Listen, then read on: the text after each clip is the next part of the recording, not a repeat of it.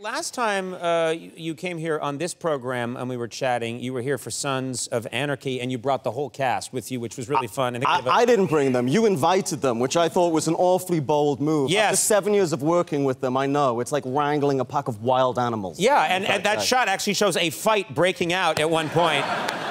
You know, there's a fight when Andy's smiling in the background. Uh, uh, was, you know, I'm curious. Like they look like uh, I know there's a, a, phrase in UK, Ireland, which is they take the piss out of you if if if, if you're yes. elevated in some way. Yes. They want to bring you down. What was it like being on the Sons of Anarchy set when you find out that you're going to play the title role in the new King Arthur movie. What were they like? Well, it started off with a little, as you said, taking the piss. I showed up and everyone was wearing Burger King crowns. but I think you brought a photo of that. Yeah,